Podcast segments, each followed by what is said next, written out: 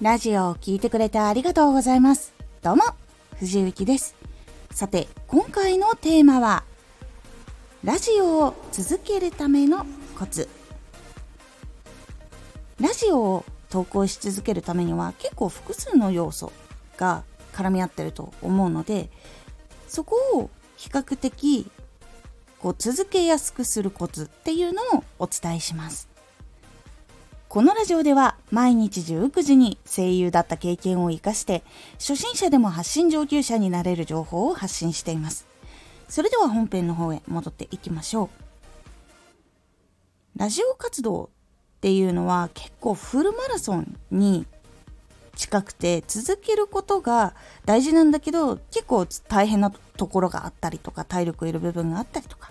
あったりするのでその中でもやっぱりこうどうしたら続けやすいかっていうのをお届けしていきます。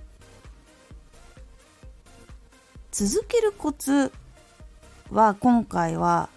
5つご紹介します。1つ目は自分の発信ネタっていうのは常にチェックしておくこと。2つ目は興味ある情報も触れてみること。3つ目は発信後にラジオをチェックすること。4つ目は改善点をリスト化しておくこと。5つ目はチャンネルはどうやっていくか。っていうところを明確にしておくこと。この5つを常にこう細かく隙間時間とかにやれるくらいにしておくのが結構良くてこれをがっつり全部5つやるとものすごく大変になってしまったりとか時間かかるものも多くて体調がもし悪い時とかすごく疲れててもうフラフラの時とかにやると正確なものができなかったりとかもう続けるのしんどくなってしまうっていうのがあったりするので今紹介した5つを小さくそれぞれ頑張るっていうことが実は大事になります。でどうやって小さくやっていくかっていうとまず自分の発信ネタを常にチェックっていうのは例えば私はこうラジオの発信について話していることが多いんですけどその中でもこう伝え方とかあとは原稿の書き方とか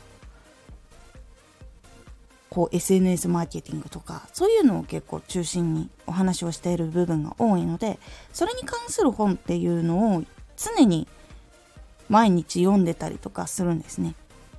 であとこうやっぱスマホを触る瞬間ってあると思うんですけどそういう発信のコツとか続けやすいコツとかビジネス知識とかっていうのがやっぱり目に入るのでこれはいいなって思ったものをスクショしたりとかメモに残したりとかして常にこうこれは発信に使えそうだなとかこれ大事だなって思うことはこうメモに残したりとかしてストックするようにしています。でこれもやっぱりその隙間時間というかその自分がこうルーティン一日の中でこうなんとなくスマホを触る時間とかがやっぱりあったりするのでそこで情報を一緒に集めるっていうことをしたりとか読書タイムっていうのを必ず取ってたりするのでその時にこうメモに勉強したりとかそういう風にしております。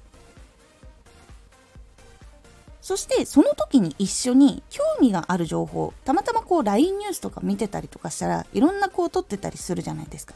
でバッと私の場合はニュースが来た時にその LINE 開いてタイトルと写真それで気になったものっていうのを見るようにしてたりします。いわゆる直感で気になったものとか発信してること以外でもともと自分がこう好きなものとか興味があるものっていうのが来た時は見るようにしています。なぜかっていうとその自分が発信しているところ以外の情報っていうものが例えに生きたりすることもあるし今の情報を良くするために使える情報があったりすることとかもあったりするしあと伝え方とかも勉強になったりとかいろんなこうところで関わったりするので自分の発信以外のところも結構情報あふれるようにしておりますそして発信した後はラジオチェックをする。これはこう自分が決めた周期で必ずやっておいた方がいいです。でチェックをすると良かった悪かったっていうのが出るのでそれを簡単にこうメモに残しておく。でそのついでに4つ目のやつ改善点をリスト化しておく。これ改善点が見つかったらそのリスト化したやつにどんどんどんどん書き足していっていいです。どれを改善するぞっていうリストがあるだけで次のラジオではこれをやろうとかこれができるようになったら次これをやろうっていうことが迷わなくできるようになっていくのでそのリスト化を作るでチェックした時に見つかったら一緒にそのまま追加していくっていう風にやると結構良かったりします。そして一番最後チャンネルどうやっていくかっていうところなんですけどこれは定期的に振り返るのが大事でラジオを始める人はこれは先に軸を作っておいた方がいいです。いわゆる自分のチャンネルってどういう風に運営したいのかなっていうお話だったりします。どういうのかっていうと声優さんのトークラジオみたいな。いわゆるこう2人でこう喋り合ってワイワイやってってコーナーがあるようなラジオにしたいのかっていうのと YouTube だったら中田敦彦さんみたいに楽しく情報を伝えるっていうやり方もあるしメンタリスト DAIGO さんみたいに生放送をしながら情報を言っていく。っていう風にやるやり方。この3パターンって印象も全部違うと思うのでこういう風に自分のラジオのイメージってどういう風にやりたいのか？どういう風にやってどういうラジオに近いものにしたいのか？みたいなことをしっかりと軸として決めておく。で活動を始めたらそこからブレてるかなブレてないかなとか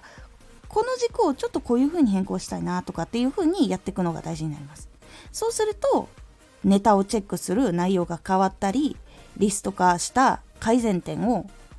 増やしたりもしくは変更したりってこともできたりするのでいわゆる軸を見直すためとして決めておくといいです。でこれを隙間時間にちょこちょこちょこちょこってやっていくようにすると結構ラジオを続けるのができやすくなります。毎日がっつりこれやんなきゃっていう状況にしちゃうとなかなか重くなったりするんですけど常にこう情報をチェックしててメモを残しておいたらネタのリストはできやすくなる。で発信後にラジオをチェックして改善点リスト化しておくと次は何をしなきゃいけないかがもう分かってる状態になる。でチャンネルをどうするかっていう方向性が決まってるからそこを元に判断をしていくっていう風にできやすくなります。でもしもそのラジオ自体の投稿1個その原稿を作って収録して編集して投稿するっていうのがなかなか難しいぞっていう風になったらこれは段階を分割してやるのが結構おすすめだったりします。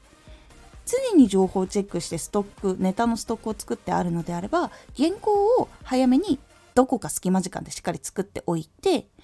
で更新する前の日もしくは当日に収録をして投稿するだけの状態にしておくとかにすると結構ここも軽減されるのでおすすめだったりします。なので継続のために5つのポイントお話ししましたでその5つのポイントを小さく隙間時間でちょこちょこちょこちょこが結構楽にかつ進めたりとかこうやばいな自分が本当に今日本当に更新できるか分かんないぞっていうくらいやばい時にもちょっとだけこう頑張ればできるっていう状態とかにしておくのが継続をする時のコツになりますので是非先回りしてストックを作っておくっていうことをしたりとかいろいろこう自分がどうしたらこう長く続けやすいかなっていうのを少しずつこの隙間時間を使いながらやっていくようにすることで長く続けやすくなりますので是非参考にしてみてください。今回のおすすめラジオ投稿後のラジオチェックの仕方。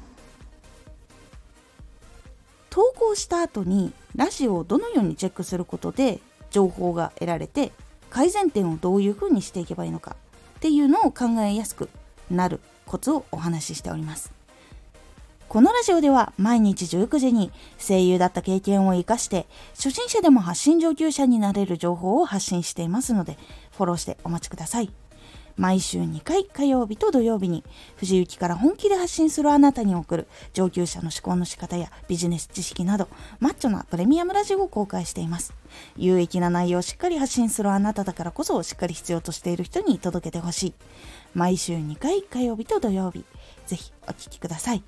ツイッターもやってます。ツイッターでは活動している中で気がついたことや役に立ったことをお伝えしています。ぜひこちらもチェックしてみてね。コメントやレターいつもありがとうございます。ではまた。